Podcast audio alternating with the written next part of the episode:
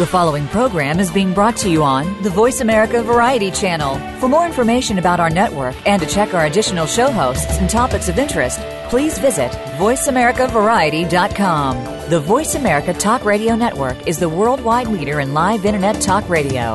Visit VoiceAmerica.com. The views and ideas expressed on the following program are strictly those of the host or guests and do not necessarily reflect the views and ideas held by the Voice America Talk Radio Network, its staff, and management. Help! I need somebody. Help! Not just anybody. Help! You know I need someone. Welcome to Family Caregivers Unite with Dr. Gordon Atherley. Family caregivers don't have to be alone in their experiences. You will hear from experts and other caregivers facing the same issues that you may be facing. Now, here is your host, Dr. Gordon Atherley. Welcome to episode 379 of Family Caregivers Unite. This is Dr. Gordon Atherley, your host. I'm a physician retired from practice. Our topic today is shining a light on patient safety. Early in 2015, across North America, we're seeing increasing focus on patient safety, which is revealing worrying trends in medical errors. One important source of information is the stories written by investigative journalists, which are published in newspapers of all political stripes. One example is Canada's National Post, which, for investigative journalism, is a Canadian parallel with the New York Times. On January 22, 2015, the National Post published a story Transparency about Medical Errors, a magic bullet that could help make healthcare safer. It was authored by investigatory journalist Tom Blackwell. Now, what Tom Blackwell was reporting on is or was the U.S. National Patient Safety Foundation's Lucian Leape Institute's new report, Shining a Light Safer Healthcare Through Transparency, which is why our topic, Shining a Light on Patient Safety, is so important for family caregivers and their family members. Now, to discuss it, our guest is Dr. Tejal Gandhi. Tejal is president of the U.S. National Patient Safety Foundation and the Lucian Leape Institute. She received her MD from the Harvard Medical School and her MPH, that's Masters of Public Health, from the Harvard School of Public Health. And she trained at Duke University Medical Center. She's a board certified internist and associate professor of medicine at Harvard Medical School. Her career includes Executive Director of Quality and Safety at Brigham and Women's Hospital, Chief Quality and Safety Officer at Partners Healthcare, and serving on the Joint Commission Medication Safety Expert Panel, the National Quality Foundation's Clinical Decision Support Expert Panel, and the ONC's Health IT Policy Committee's Safety Task Force. In 2009, she received the John M. Eisenberg Patient Safety and Quality Award for her contributions to epidemiology and possible prevention strategies for medical errors in outpatient care. And in 2014, she was included in Modern Healthcare's 100 Most Influential People in Healthcare. So, welcome to the show, Tejal. Thanks so much for having me. Great. First question for you, please. Please tell us about transparency and what you mean by it and its importance for patient safety. Tejal? Sure. So, at the National Patient Safety Foundation's Lucian Leape Institute, uh, we came up with what we call transforming concepts, what we think are needed to transform healthcare in order to optimize patient safety. And some of those concepts related to things like improving medical education, improving safety of the workforce, but one of the transforming concepts was around transparency and the fact that we think transparency is really a precondition to patient safety.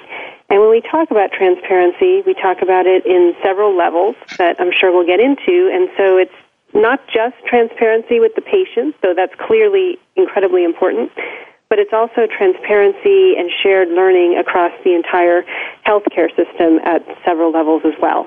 And so we think all of this transparency needs to happen in order to achieve the safest healthcare. We are indeed going to be talking more in greater detail uh, about those things. But here's my next question. Please tell us about the work of the National pa- Patient Safety Foundation. What do you do? Sure. The National Patient Safety Foundation has been in place since 1997, and our vision is to create a world where patients and those who care for them are free from harm. And it's really uh, the only organization that has had a singular focus on patient safety, particularly for such a long duration of time. As you'll notice, 1997 was actually before the kind of uh, uh, Sentinel report to Err is Human that really brought attention to the issue of patient safety. And so some of the activities that we do are to partner with key stakeholders across healthcare to identify best practices in patient safety and disseminate them. And in particular, uh, through our think tank, the Lucian Leape Institute, which you already mentioned. And we also do quite a few activities targeted at healthcare providers to really try to educate and train healthcare providers about patient safety and how to uh, develop skills in patient safety through curriculum, through certification, and even through an annual meeting. So we have quite a few educational activities. And then finally, we do quite a bit of awareness raising for the public. We sponsor Patient Safety Awareness Week, which is a week that occurs every year to really draw attention to the issue of patient safety. And then we have several other activities that we gear towards improving patients' ability to ask questions to their providers and really partner with their healthcare providers. Please tell us uh, more about the work of the Lucian Leape Institute and what it does and how it relates to the uh, National Patient Safety Foundation. Tejal? So, um, the Lucian Leape Institute is a program within the National Patient Safety Foundation. It was founded in 2007, and it really is a think tank with membership that are the leading thinkers in patient safety and include Lucian Leape, who's considered the grandfather of patient safety, who helped create the patient safety movement. And the intent of this group is to really provide strategic thinking in terms of where we need to go in safety, not just for the National Patient Safety Foundation, but really for healthcare as a whole. And so the products of the Institute over the last several years have really been reports and, and white papers targeting key areas uh, of focus that the Institute members feel are critical for patient safety. And so um, the first report that came out was on reforming medical education and how we need to include more quality and safety training in medical education. The second report was on care integration and how critical it is for healthcare information and care to seamlessly flow across various settings in healthcare. The third report was on workforce safety which uh, has kind of been a neglected area. And the concept here is that if you don't have a safe workforce, there's no way you will be able to deliver safe care to patients. Uh, and we know healthcare has incredibly high rates of worker injury. And so that was the focus of this report to really uh, be a call to action to say we need to focus on the workforce. The fourth report was about patient engagement and the fact that we need to partner with patients at all levels of care, at the sharp end in terms of just uh, things like uh, shared decision making and making sure that patients are told about errors, but also at other levels. So hospitals, for example, need to include patients on quality committees or on boards and so on. So the way, so it talks about the various ways that patients need to be uh, involved and partnered in healthcare with the healthcare system.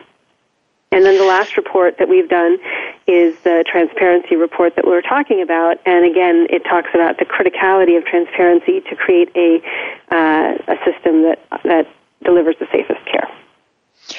Now, I, just, I started this introduction by talking about worrying trends. Do you agree with me, or do you think I'm overstating the problem when I say something like that? Tejal? Well, I think patient safety is clearly an issue that is concerning.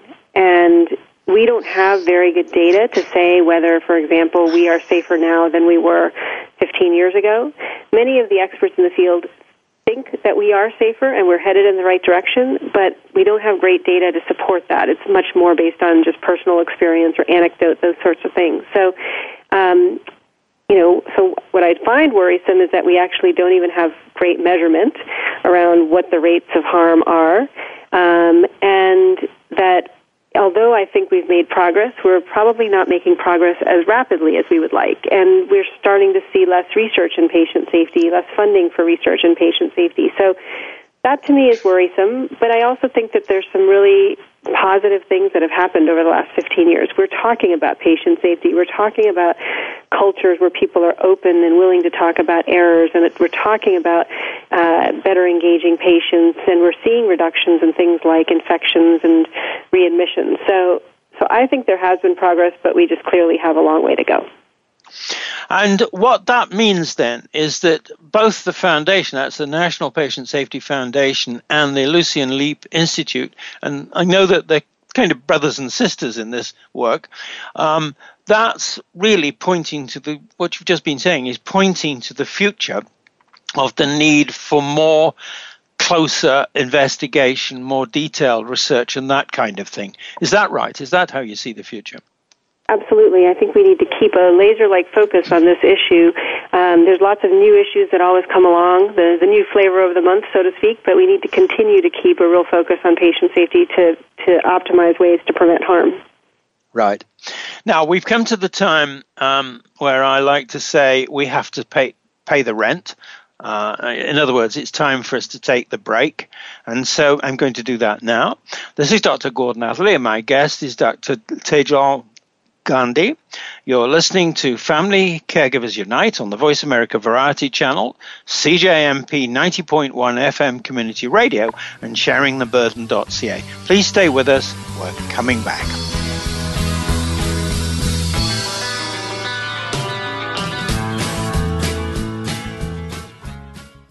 Stimulating talk. Gets those synapses in the brain firing really fast. All the time. The number one internet talk station where your opinion counts. VoiceAmerica.com. On the morning of August 5th, 1962, the world awoke to the shocking news that Marilyn Monroe, one of the biggest icons in Hollywood history, had been found dead. What really happened that night? Join Nina Bosky as she seeks to uncover both the life and tragic death of Marilyn Monroe and what keeps her so popular over 50 years later. Good Night Marilyn Radio, live every Friday at 10 a.m. Pacific Time, 1 p.m. Eastern Time on the Voice America Variety Channel.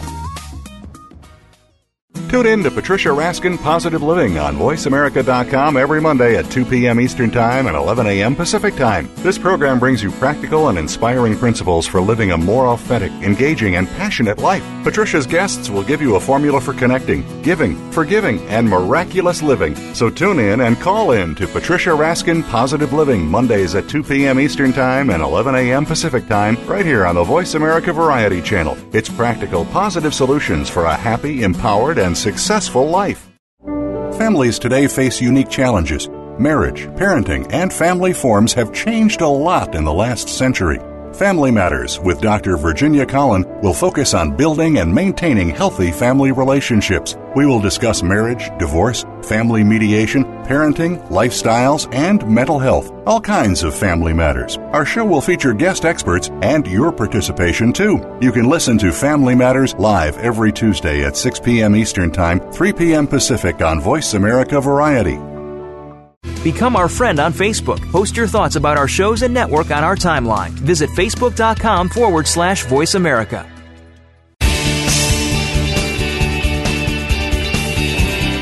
You are listening to Family Caregivers Unite with Dr. Gordon Atherley. If you have any questions or comments about our program, please address them by email to docg at familycaregiversunite.org. Now, back to Family Caregivers Unite. Welcome back to our listeners to Family Caregivers Unite and Dr. Tejal Gandhi. Our topic is shining a light on patient safety. Now, let, Tejal, let's now talk about the challenges to transparency as these affect key stakeholders. So, first question: What do you what do you see as the most challenging of the challenges for transparency between clinicians and patients? Tejal? Well, there are numerous barriers to full transparency. I think one of the biggest challenges uh, traditionally has been fear, fear of breaking the uh, trust of a relationship, fear of malpractice, um, you know, just the feeling bad and feeling guilty about something that may have occurred that wasn't optimal and not wanting to necessarily talk about it. Um, those are all significant barriers. I think there's all the the fear of malpractice is important, but also just um, fear of the guilt and the blame and any uh, uh, punitive actions that might be placed upon the provider, even by their local organization. So that's been the main challenge in healthcare for the last 15 years as we've been thinking about patient safety is we've had a culture of punishment and blame. And so people have been very hesitant to talk about errors even amongst themselves. And then adding into that, being able to talk to patients about it can be incredibly challenging. Um, I think the, another barrier that's important to talk about is we're not just talking about disclosure to patients about errors. That's clearly one component about transparency between clinicians and patients, but it's also transparency about the care they're receiving, about um, what we call shared decision making. So making sure that decisions are being made in a shared way, and often providers don't have tools at their disposal or haven't actually been trained in how to do this well. So instead of telling patients what to do, it's really discussing all the options and coming to a shared model of what the patient really wants. So it's not about what the doctor wants, it's about what the patient's goals, values, and preferences are. And so another barrier really is um, the lack of effective training in ensuring these conversations happen well. Right. Now, Next question. What do you see as the most challenging of the challenges for transparency among the clinicians themselves? Tejal? So, among clinicians themselves, I think one big challenge is the data has often not been present. And so, even if I wanted to share my performance with my colleague, um, it's often hard to get that data at the level of a provider in a way that the providers think is actually accurate data. So that's one barrier. I think another significant barrier, though, is that again in this culture of, of guilt or blame, instead of people seeing that as a learning opportunity, they see that as um, uh, a way to look bad or a way to feel embarrassed about the way they are delivering care. And so it's really important to work in an environment where leadership encourage that kind of sharing, not to point fingers and blame, but to say, hey, let's learn from each other. Um, so if you had that kind of culture and then you had data that was actually meaningful, uh, that would be a real start. Now, let's um, ask you exactly the same question, but addressing it to question of transparency of healthcare organizations with one another. How open are they in the way they share information? Tejal? So, most of my experience is from the United States, and traditionally in the U.S., it has been very challenging to share information across organizations. And if you think about it, that's a real lost opportunity to prevent future harm. So if you think about a single hospital that maybe had an adverse event occur and they figure out how to prevent it from happening again and they change their systems to make sure it can't happen again, very often it does not leave the four walls of their organization. And the barriers are as simple as not really having a mechanism to share the learning, but it, it's more complicated than that. There's issues around peer review protection. So if you share, then the information may be available to uh, lawyers for a subsequent malpractice case, for example. Um, there's issues of competition. So do you want to share with your competitors um, an issue that went wrong in your own organization? And there's lots of barriers to sharing due to the, the very competitive marketplace. And so I think we really need to make a lot of progress in terms of creating the right environment legally, culturally, competitively, so people aren't competing on safety and are feeling more comfortable to share that kind of information so the hospital across the street doesn't have the same event happen. Right. Now, again, same same format for the question. What you see as the most challenging of the challenges, and this time it's for transparency of clinicians and healthcare organizations with the public. What are the most the greatest challenges there that you see, Tejal? So I think um, there's a lot of barriers again around data and knowing what data the public really wants to see and being able to capture that data accurately. So there's a lot of websites out there that have some forms of data around quality and safety, but not at the level of detail that patients often want. You know, you get a hospital who's ranked, say, an A, uh, on a scoring system, but you really want to know, well, but what about the doctor and the procedure that I'm having at that hospital? And so it's very challenging to get good data at that level and be able to display that to the public in a way the public understands. So I think the data issues are really challenging, but then there's also issues where, again, in competitive marketplaces, hospitals may not be all that excited to have their data shared in a public way. Um, and so you know, the incentives for doing that um, are not uh, incredibly high, whereas clearly for the patient's benefit, having access to the, that kind of data would be incredibly important. Now, I'm going to ask you a sort of supplementary question relating to this last one, you know, the transparency of clinicians and healthcare organizations with the public. Um, do you see, first of all, anything in any way related to the notion of trust in among the challenges. Uh, that is to say, is the absence of transparency or the weakness of transparency undermining trust in hospitals, healthcare professionals, and in the system generally? What do you think? Well, I think trust is a really important uh, uh, thing to talk about. And, you know, when we talk about transparency with patients, which I know you're asking more broadly, but we can start there, a lot of studies have shown that trust is actually strengthened or maintained when there has been good disclosure around an event, for example. Because patients lose that trust if they feel that information is being kept from them. So that was a very interesting finding because initially when we talked about disclosing errors to patients, everyone was worried about what this would mean for the patient doctor relationship, and actually it turns out that the trust is maintained uh, when that honesty occurs.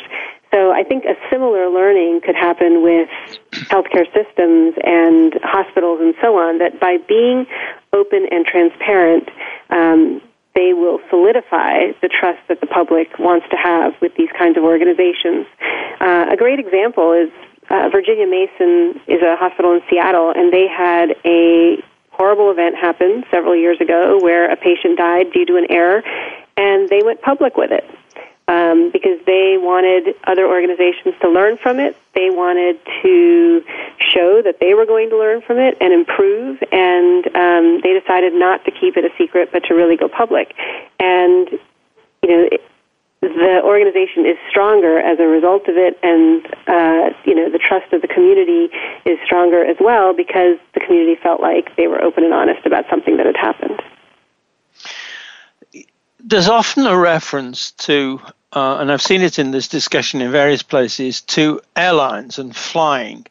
Uh, quick personal disclosure in my late teens, I was trained as an Air Force pilot. And there, the question of pilot error, at least in my mind, now parallels that of clinician error, physician error. But what we would call things that nearly happened and didn't happen, but could be learned from, were near misses. Is there anything relevant in the concept of a near miss? I'm not suggesting for one moment that phrase be used, but just the idea that talking about things that might have gone wrong, but actually didn't because we stepped in at the right moment to stop it going wrong. Do you see any value in that kind of discussion? Absolutely. And when we talk about creating a culture of safety, part of that is really encouraging uh, healthcare workers to report not just the actual errors that reached patients, but the ones that were near misses. We use that term, uh, or some organizations use that t- term. They use the term close calls as well. But we yes. highly encourage um, uh, practitioners to report those events because we can learn a tremendous amount from those kinds of events and not have to wait for the harm to happen in order to learn. So most uh, uh, experts will say that you want the majority of the cases that get reported to be those near misses so you have a system that's really learning um, from uh, is really learning before uh, patients are harmed and trying to prevent those harms from occurring. So it's something that we strongly encourage when we talk about creating a culture of safety. Now, within that culture of safety, where we're reporting things that might have gone wrong but didn't, or might have caused harm but didn't, um, does that have any sort of legal implication in the sense that is a near miss something that a hospital could be um, have a face a lawsuit over, or would it not? Now I know I know that's a tricky question, but what's your broad view on that kind of sense of what the implications are legally for near misses?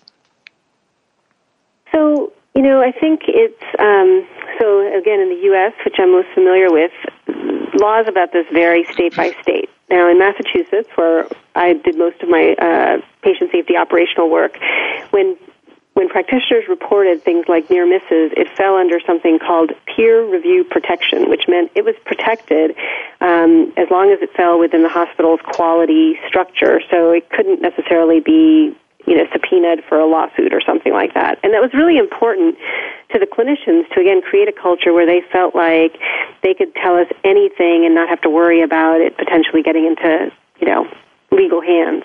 Um, and so I think that's one thing that many states have in place. Um, but the other thing is, in general, I think there's very low risk for these near misses because no harm actually happens. So the chances of, um, you know, it ended up ending up being relevant to anything that occurs in, in uh, a lawsuit is pretty slim. Um, now, you know, I could, the only scenario I could imagine is if you had a bunch of near misses and didn't do anything about it, and then somebody actually did get harmed, could you know the the legal team say, hey, you know, why'd you have all these things prior and you didn't fix it? But again, right. most hospitals have ways of protecting that information. Um, but in my, you know, in my opinion, the, the key to that is to hear about these near misses and actually do something about them in order to minimize your risk of any future legal situation. Got it. Yeah, great. Now, once again, tyranny of time. It's time for the short break. This is Dr. Gordon Atherley. My guest is Dr. Tejal Gandhi. You're listening to Family Caregivers Unite on the Voice America Variety Channel, CJMP 90.1 FM Community Radio, and sharingtheburden.ca. Please stay with us. We will be back.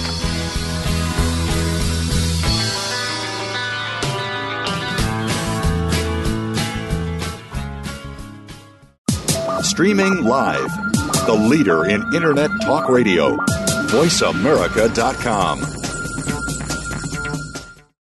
Tune in Tuesdays and join the credit master and consumer advocate, Mr. D, aka Bruce J. Danielson, and learn the whole truth about credit risk scoring, collectors, both kinds, credit bureaus, credit cards, tax liens, mortgages, and much more.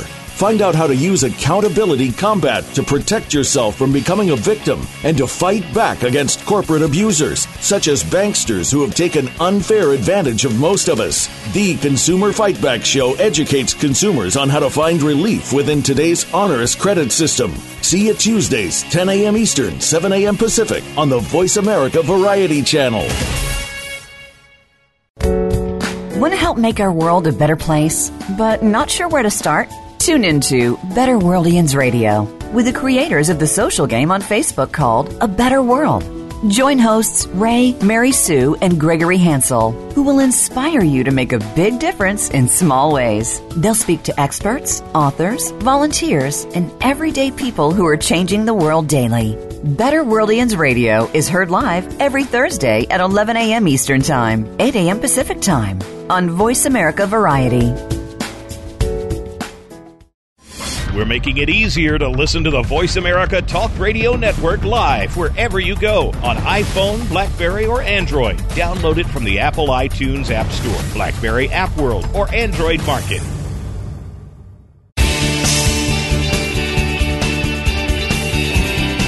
You are listening to Family Caregivers Unite with Dr. Gordon Atherley. If you have any questions or comments about our program, please address them by email to doc G at FamilyCaregiversUnite.org. Now, back to Family Caregivers Unite. Welcome back to our listeners to Family Caregivers Unite and Dr. Tejal Gandhi. Our topic is shining a light on patient safety. Now, Daryl, let's talk about ways for overcoming the most challenging of the challenges you identified for the stakeholders. So, first of all, what ways do you see for overcoming the challenges to transparency between clinicians and patients? What do you say? So, I think um, one of the first things that we really need to think about is um, transparency related to, again, as I mentioned, uh, shared decision making. So ensuring that every patient is given a full description of all the alternatives for tests and treatments, as well as the pros and cons of each. And that sounds very simple, but when you think about issues such as health literacy, when you think about time, when you think about, you know, the, do the providers have the right tools to provide this information, that can be quite challenging. Um, so I think that shared decision making piece is a really critical component. Um, and that's not just for before something happens, but really um, during care, giving patients full information about all of the planned tests and treatments, etc. Thinking about including patients in rounding, for example, in the hospital. Uh, so physicians generally round and often round with other team members like nurses or pharmacists, and really having patients participate in those rounds. So it's not a secret what the plan is, but the patient is actually part of creating that plan. Um, another really interesting new uh, uh, innovation is something called Open Notes, where patients can view their electronic medical record. Um, most of the studies of this have been in the outpatient setting, but there's people talking about doing pilots in inpatient settings too. I've actually seen where patients can get their test results in the hospital on their computer, and they sometimes see their results before the physicians see their results but that kind of transparency so patients have full access to their clinical information as opposed to the current model where you have to go request it at medical records and you might get it, you know, several months later. Um, yes. You know, we need to change to that level of transparency. And then, you know, the last piece is really training clinicians around disclosure and apology when errors happen to ensure that when an error happens, the right communications are happening to really um, uh, make sure the patients feel that trust is maintained, as we talked about earlier, that, that things are not being kept from them and that they understand what happened, they understand what the organization is doing to try to prevent future errors, etc. Right. Now, what ways do you see for overcoming the challenges, you know, the major challenges um, for transparency among clinicians themselves? John? So I talked about one of the biggest barriers there being the culture and a, and having a culture where people feel that that this kind of sharing is punitive. So really creating a safe, supportive culture for caregivers to be transparent and accountable to each other, knowing that this is for learn, learning and improvement rather than punishment and blame. But then also creating the forums where this can happen. Um, you know, if you're practicing primary care, often you're kind of in your own little silo in your office, you may not have opportunities to sit down with your colleagues and really review data and share ideas for improvement. So there need to be those forums created where this kind of learning can occur.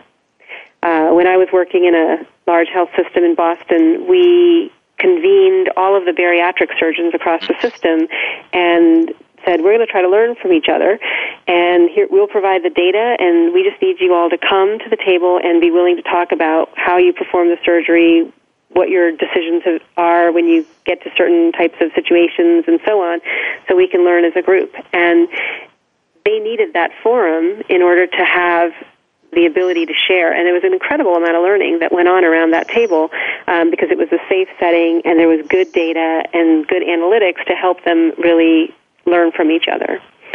Um, and then another component is really the um, uh, handling of substandard performance and how that's handled by leadership. Um, you know, we need to be transparent about things like performance, and there also need to be consequences when there is substandard performance. And it doesn't necessarily, again, mean punitive consequences, but there needs to be a commitment to training and education and ensuring that people whose performance is substandard are going to have the support to improve and to implement changes to how they practice. So all of that takes incredible leadership commitment to this idea of transparency and learning. Right. Now, again, same format for the question, but addressing the question to transparency of health or healthcare organizations one with another. What are the ways you see for overcoming those challenges? I think the biggest thing I would say there is there need to be opportunities for organizations to work in collaboratives together to share data. And so we have really good examples of some statewide collaboratives, for example, where organizations have decided we are not going to compete on safety. We're going to share our data and learn from each other, and the resources are there to allow these organizations to participate. And we've seen that at state levels, or we've seen an, an incredible group of pediatric hospitals in the U.S. that are doing that. But again, they said we're not competing with each other on safety. We're willing to share all the safety data so that hospital A can learn from hospital B and so on. So the creation of these kinds of collaboratives, as well as the funding to help support, because it's this is time and effort, and the data collection is not easy, and so on. So the, you know, there needs to be um, a funding mechanism, whether it's from the federal government or from payers or from other organizations, to really support um, these kinds of collaborative learning uh, groups so that we can improve the transparency across organizations. And then I think the other component is the legal component. So protection so that if this information is shared outside of organizations that you know it doesn't immediately become fodder for a lawsuit so there need to be the right protections in place to make sure that organizations feel safe participating in these kinds of collaboratives Next one, exactly the same format for the question. The the ways you see for overcoming the the challenges for transparency of clinicians and healthcare organizations with the public. What do you see as the ways forward um, for dealing with that major challenge? Tejal? So I think that we need to ensure that healthcare organizations publicly display measures that they use for monitoring quality and safety so dashboards and organizational report cards, but they also need to display those measures in ways that public will understand. And I think the core competencies to do that may be lacking at many organizations. Most organizations are not trained in how to display data to the public. So we really it's it's a whole new field in terms of how to appropriately display quality and safety data to the public. Um, so this is this is something that I think we need to emphasize as we go forward. That we need to train hospitals, healthcare systems about the kind of data we're talking about um, and how it should be displayed to the public. But then there's a whole lot of measures that are still not being measured.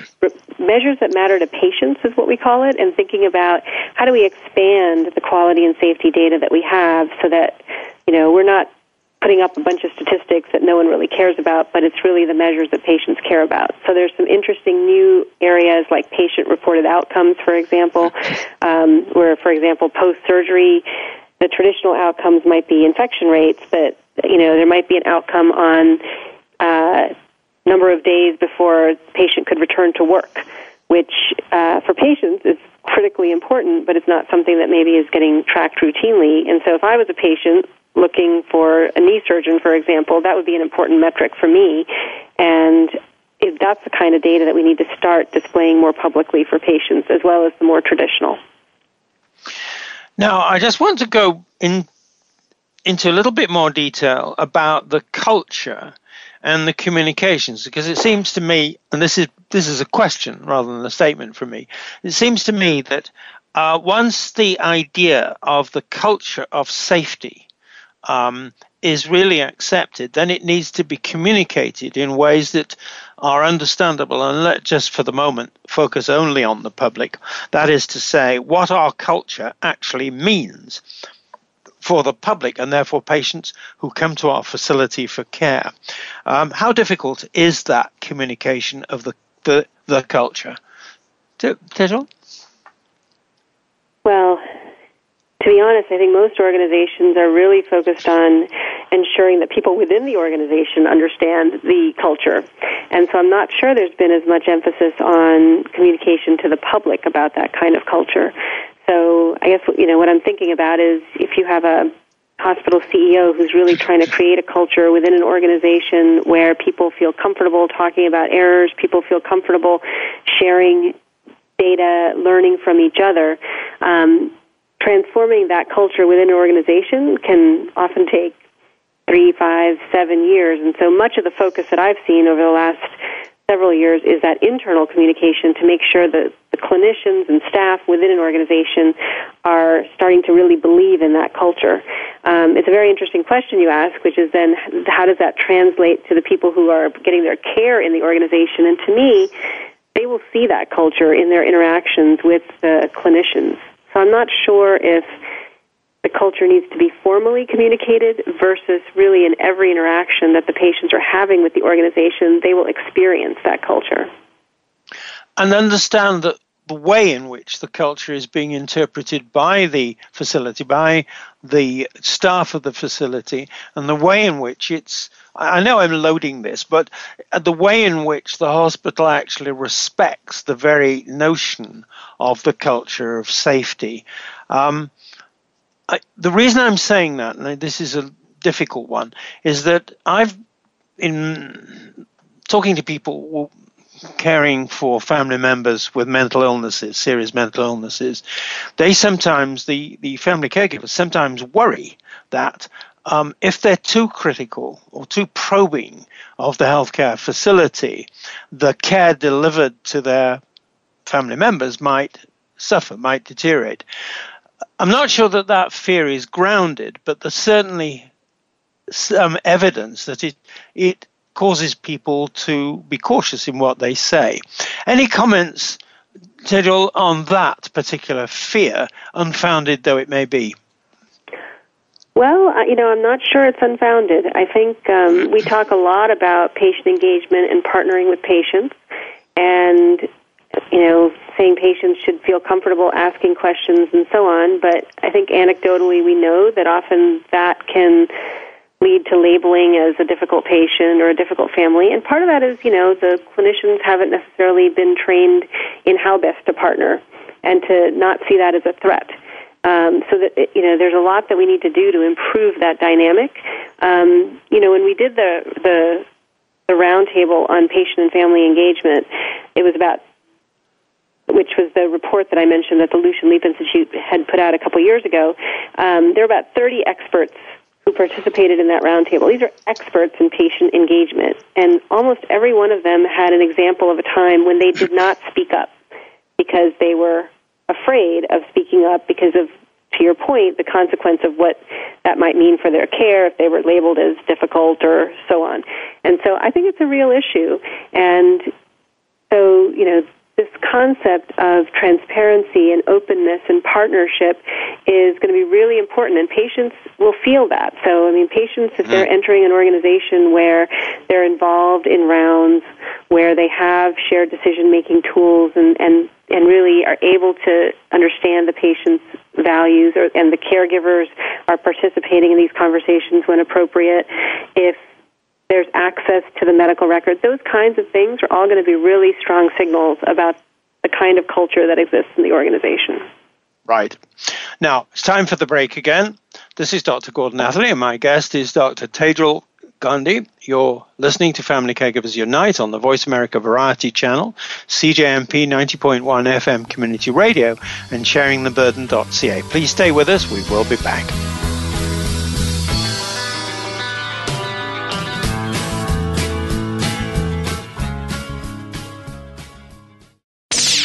The Internet's number one talk station. Number one talk station. VoiceAmerica.com.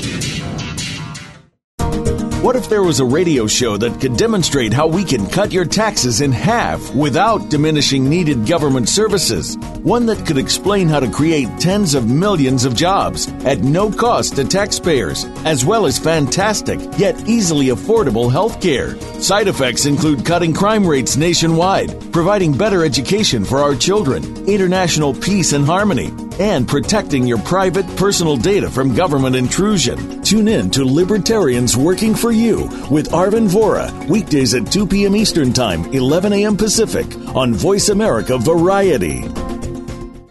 Are you or someone you know interested in attending college? With both college tuition and college enrollment up 60% since 2002, there is a lot of competition, and careful planning needs to be a part of the process. Tune in to Getting In, a college coach conversation, hosted by Elizabeth Heaton and featuring a team of college coach experts. We'll bring you the tips, techniques, and know how to navigate the road to college and do so the smart way. Listen live every Thursday at 4 p.m. Eastern Time, 1 p.m. Pacific Time on the Voice America Variety Channel. Women can live their lives to the fullest and realize their dreams for growth and greatness. Georgine Summers knows. As host of On the Edge, Georgine will give you powerful tools and rules to help you change direction in your life and get rid of the fears that stop you from living your dreams. Stretch your boundaries and become the amazing person you've always wanted to be. On the Edge with Georgine Summers airs live every Wednesday at 1 p.m. Eastern Time, 10 a.m. Pacific Time on the Voice America Variety Channel follow us on Twitter at VoiceAmericaTRN. Get the lowdown on guests, new shows, and your favorites. That's VoiceAmericaTRN.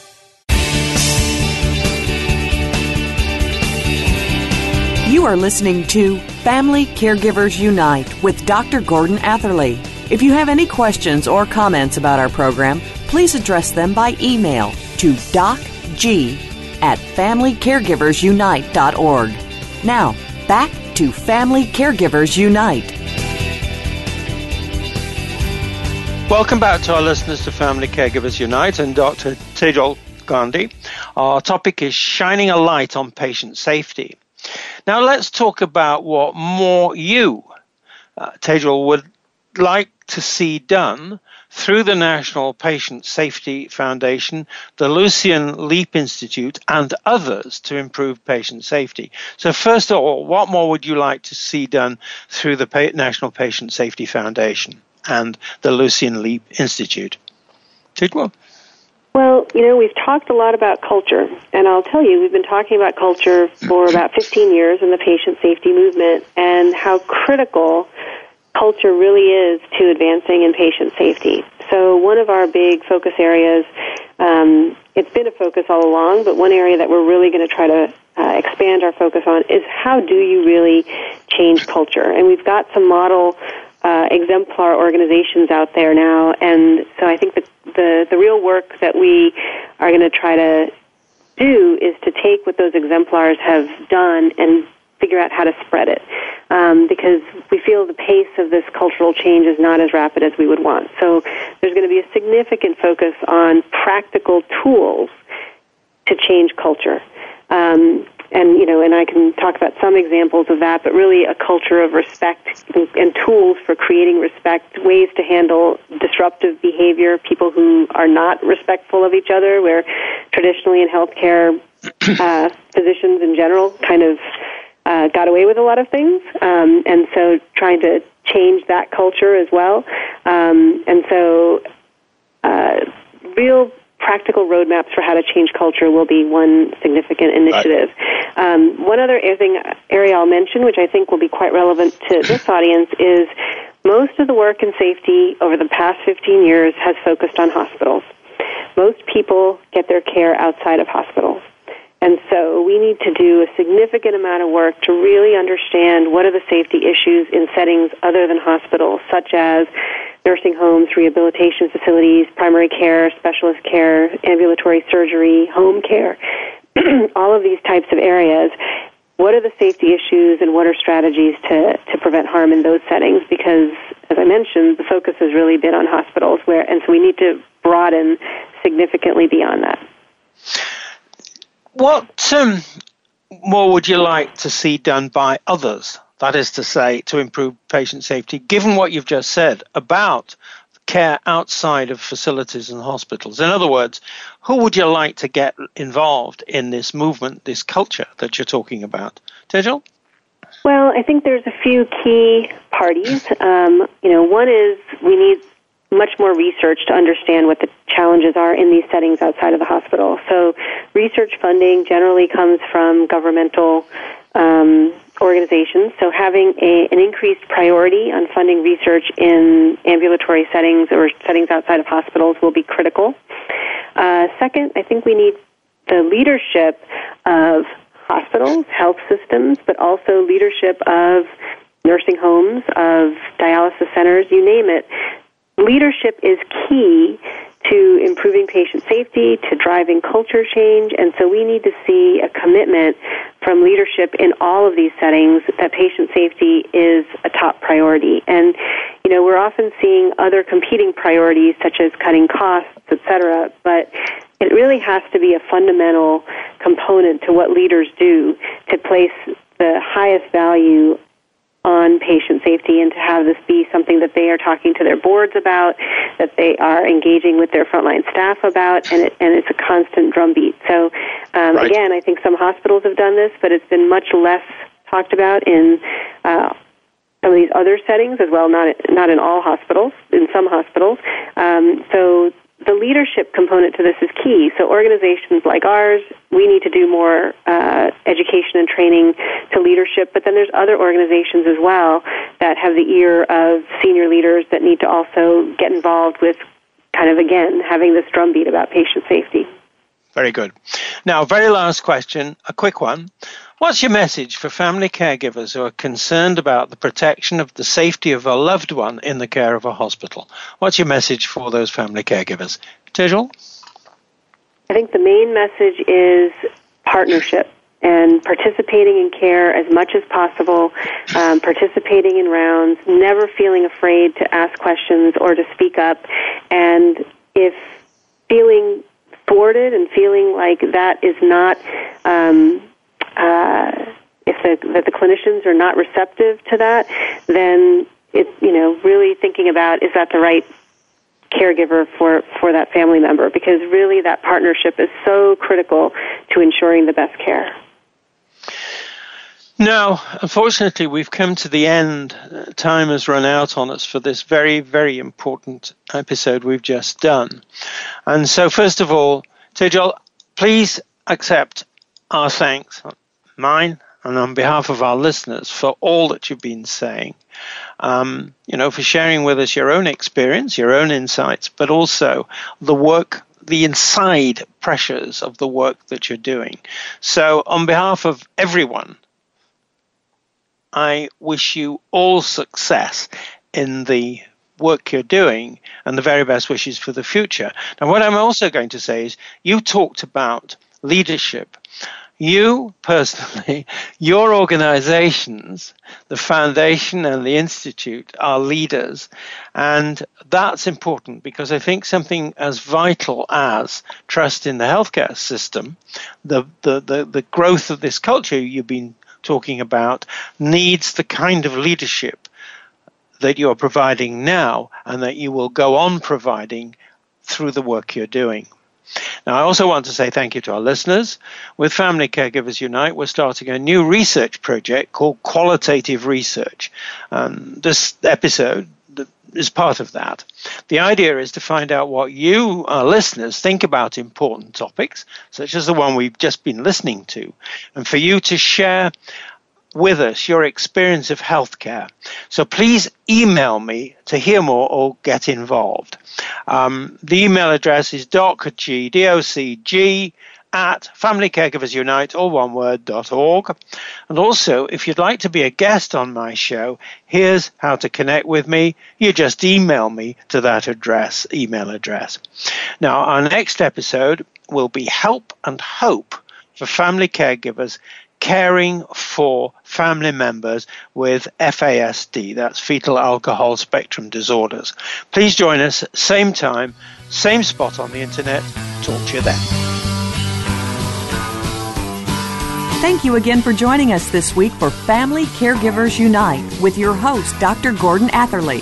Please tune in again next Tuesday at 10 a.m. Pacific Time, 1 p.m. Eastern Time on the Voice America Variety Channel.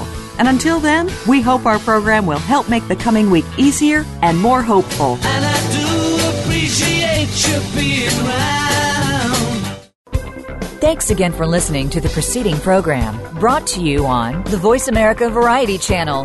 For more information about our network and to check out additional show hosts and topics of interest, please visit VoiceAmericaVariety.com. The Voice America Talk Radio Network is the worldwide leader in live Internet talk radio. Visit VoiceAmerica.com. The views and ideas expressed on the preceding program are strictly those of the host or guests and do not necessarily reflect the views and ideas held by the Voice America Talk Radio Network, its staff, and management.